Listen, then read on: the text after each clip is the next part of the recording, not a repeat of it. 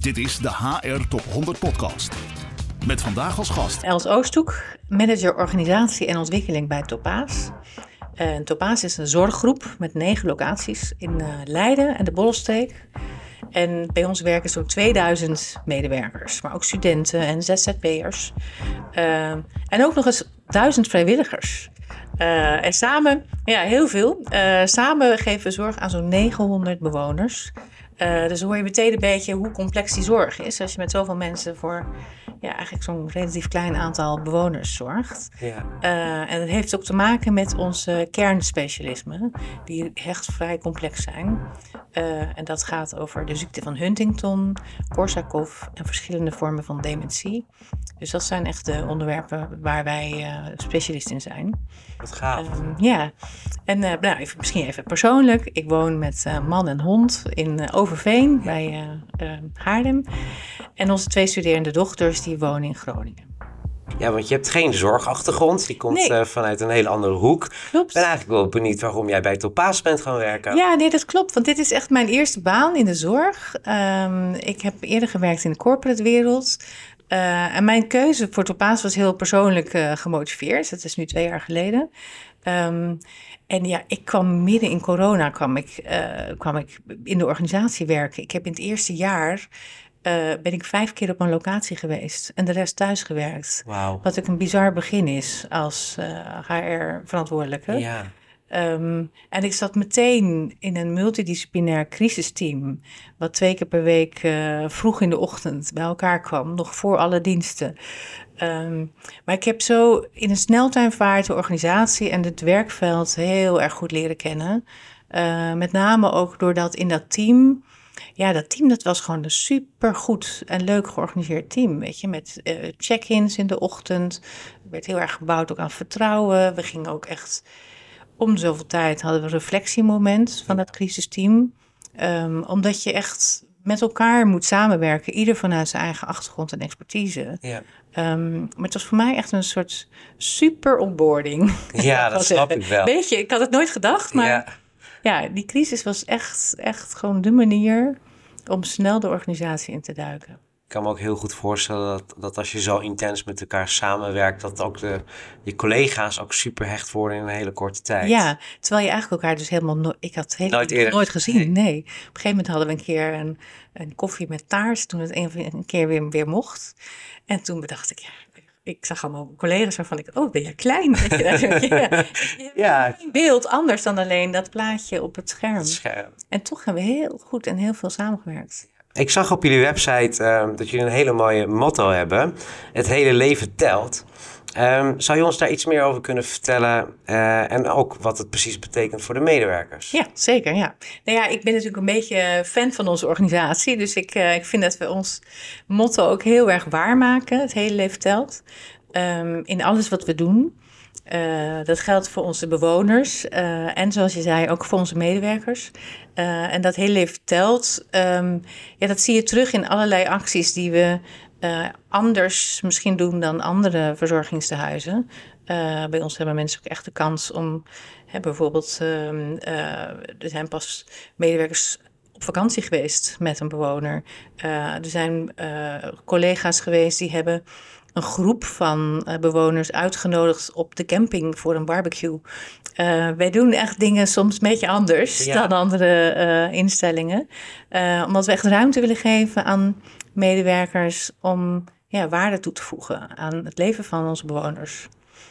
Wat gaaf. Ja, en tegelijk is het natuurlijk ook steeds uitdagender om dat waar te maken. Ja. Weet je, het is, um, ja, je leest het overal in de media. Uh, er draagt een zorginfarct, hè, staat, het, uh, staat er vaak in de krant. Um, en met name in die ouderenzorg en specialistische zorg um, gaat dat echt enorme aanpassingen vragen. Ja. En dat, uh, want het aantal ouderen verdubbelt echt in de komende 15 jaar. Terwijl um, ja, het aantal zorgmedewerkers daalt. Uh, dus dat geeft een enorme ja. spraat. Ja. Uh, en ook al leiden we op als een malle. Uh, we hebben echt heel veel studenten die we opleiden en stagiaires. Um, maar we moeten ongelooflijk aan de bak met de wereld van overmorgen. Ja, dat snap ik. Dat, dat komt niet vanzelf goed. Nee, dus dat is een, een, een mooie klus, denk ik, voor jou en je collega's in, eh, binnen, binnen jullie team. Ja. Um, Els, als we de, de bruggen maken naar het eerste onderwerp van vandaag. Uh, we, we hebben je hebt er net al kort een klein beetje iets meer over verteld. Maar ik ben heel erg benieuwd welke maatschappelijke ontwikkelingen momenteel een, rol spelen, spelen binnen Topaz. En waar jij mee bezig bent in je, in je, in je dagelijkse werk. Ja, nou ja, weet ik denk dat ik niemand van de luisteraars van de podcast iets hoeft uit te leggen over de krappe arbeidsmarkt. Uh, maar bij ons loopt het wel echt de spuigaten uit, kan ik zeggen.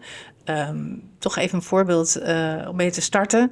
Uh, pas werd ik op een zaterdagavond. Ik had um, calamiteitendienst. Dat hebben we af en toe als MT-leden. Uh, ik werd gebeld door collega's die een last minute afzegging hadden gekregen. Um, de ZZP'er die op die groep in de nachtdienst zou staan, die had er pols gebroken. ze hadden zelf al een heleboel gedaan. Vraag uitgezet naar appgroepen bureaus gebeld, onze flexpool, andere locaties van Topaz gebeld. Maar er was echt, er was gewoon niemand te vinden. Um, ja, ik wilde bijna zelf in mijn auto springen. Ja. En de Heber, ik ben totaal niet bevoegd, dus dat werkt natuurlijk niet echt. Um, en nou ja, een beetje zo praten, dat, dat, is eigenlijk dan het enige wat ik kan op dat moment.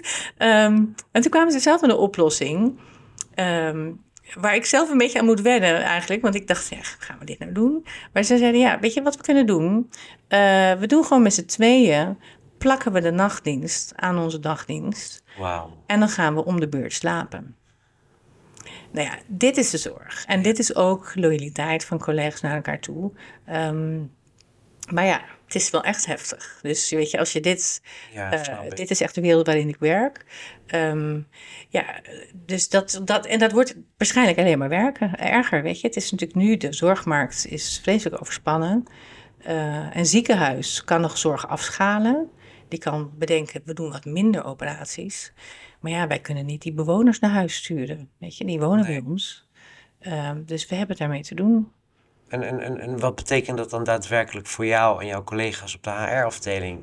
Ja, nou dat betekent voor ons team dat we ons ontzettend extra moeten inzetten uh, om die organisatie van overmorgen, zo noem ik het steeds, om die op de agenda te zetten. Ja.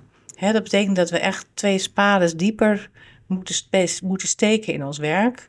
Uh, die organisatie-advieskant, zo noem ik het dan eigenlijk maar ja, die is juist nu heel erg belangrijk. Uh, ik zie het als onze taak om heel vaak met een strategisch flappetje, uh, vlaggetje te wapperen. Ja. En in de tussentijd ook heel praktisch nu met oplossingen al te komen. Ja. Um, maar ik, ik denk dat we echt tegelijk hè, met twee benen aan het werk moeten zijn. Dus zowel met nu, maar ook met overmorgen. Um, en wat ik mooi vind, is dat ik wel. Um, ja, ik heb zelf nog een uh, veranderkundige opleiding gedaan, een master. En dat komt wel heel erg van pas daarin. Want ja, daardoor kan ik het ook gewoon wat bewust ja, ontwerpen of uitdenken. Uh, hoe we nou best stappen kunnen zetten. En ook wat coalities kweken in de organisatie. Van joh, we willen dit toch met z'n allen. Ja. Ja, en als je het met z'n allen wil, ja, dan krijg je dingen ook wat makkelijker gerealiseerd. Ja, snap ik heel goed. Ja. En is dat dan voor jou nu bij Topaas anders, zo'n coalitievorming en zo'n verandering en zo'n change dan, dan voorheen? Ja, je bedoelt anders misschien dan in de corporate wereld. Exact. Ja, ik denk, ik denk uh, dat de urgentie nu hoger is dan wat ik tot nu toe heb meegemaakt. Um, en wat ik in het begin heel erg wennen vond in de zorg, is dat um, ja, het zit helemaal chockvol met regels en protocollen. Uh, ook een mega handboek dat ik denk, jeetje, help. Moet dat nou allemaal zo beschreven staan? Maar dat moet dus voor sommige dingen.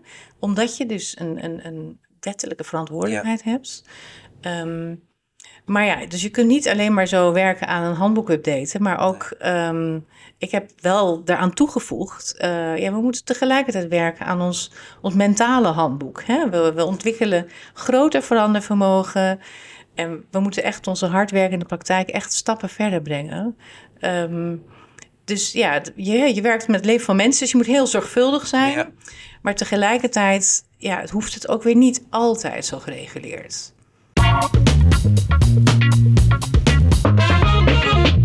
Els, als we nu doorgaan naar het uh, tweede onderwerp van, uh, van vandaag, uh, balans. Ehm, en de zoektocht naar de ideale situatie en het verenigen van, van uitersten. En eh, ik denk dat dat zeker in de zorg en waar jij mee bezig bent heel complex is. in ons vorige gesprek afgelopen week hebben we het heel kort gehad uh, over onderwerpen als uh, het demografische effect van steeds meer ouderen in Nederland. We hebben een voortdurende arbeidsmarktkrapte en een groot gedeelte van het personeelsbestand van veel organisaties de komende jaren. Ja, weet je, ook ouder worden en met pensioen gaan. Dus ja, hoe hou je dat in balans? Ja, dat is een hele uitdaging. Uh, dus ik, ja, ik zie dat we echt, we, we leren en we struikelen. En dat hou ik ook maar gewoon allebei gewoon in de lucht. Want dat is ook de enige manier om er te komen. Uh, dat hoort ook wel bij vernieuwing. Um, en toen ik begon bij Topaas... Hè, ze hebben een, een, best donkere strategische personeelsplanning uh, hebben we, hadden we uh, geschetst. Daarmee zijn we op tournee gegaan langs alle locaties. Um, ja, als vervolg erop hadden we een heel programma ingezet om met medewerkers in gesprek te gaan rond contractuitbreiding. Van ja, als je dus bedenkt, uh, als heel veel medewerkers een paar uur extra werken, ja. uh, dan lost dat al een heel hoop missende FTE's op. Uh, en onze verwachting was, oh ja, die locaties die doen daar vast super graag aan mee. Nou, het bleek helemaal niet zo te zijn. um, want ja, dat is dus een lesson learned. Ja. Wat we onderschat hadden, is dat het heel lastig is om je bezig te houden met de toekomst als het hier en nu al zo uitdagend is. Weet je, het is een heel ja, biologisch principe eigenlijk meer. Uh, in stress gaan alle luiken dicht en stopt de creativiteit. Um, ja, dus we gaan nog steeds over dit onderwerp, hè, nog steeds het gesprek daarover aan. Maar de manier waarop doen we wel echt anders. Veel meer aan de hand. Um, en veel meer met, vanuit positiviteit. En met bijvoorbeeld hè, met hulp van een gesprekskaart waarmee je rond de duurzame inzetbaarheid vragen kunt beantwoorden. Maar wat gewoon op een andere manier. Dus we leren, passen aan en doen het dan opnieuw. En komen dan uiteindelijk steeds wel stapjes verder. Ik geloof daar wel in. Een beetje intelligent uh, voortmodderen. Ja. Uh, dat is toch wat we moeten doen. Ja. Dus het is echt wel, ja, we zijn dus daardoor ook wel in mijn afdeling ook wel geleidelijk aan van koers veranderd. Um, we hebben gezegd, ja, we moeten ook vooral helpen en support geven. Uh, geen extra stress geven aan die praktijk. Nee. Maximaal ontzorgen. Hè? Eigenlijk, mijn collega zegt, oh ja, we zeggen overal ja tegen. Ja. ja ik moet een beetje voorzichtig mee zijn, maar ja, dat, dat principe wel. Um, ja, en dat dat werkt, dat horen we ook echt wel op een mooie manier terug uh, uit de organisatie. Dat dat ook wel zo ervaren wordt door mensen.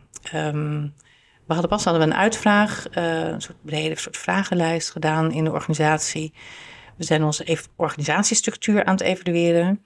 En een van de aspecten was ook, ja, was de verhouding, uh, stafpraktijk, hoe werkt dat samen en hoe bevalt jullie dat?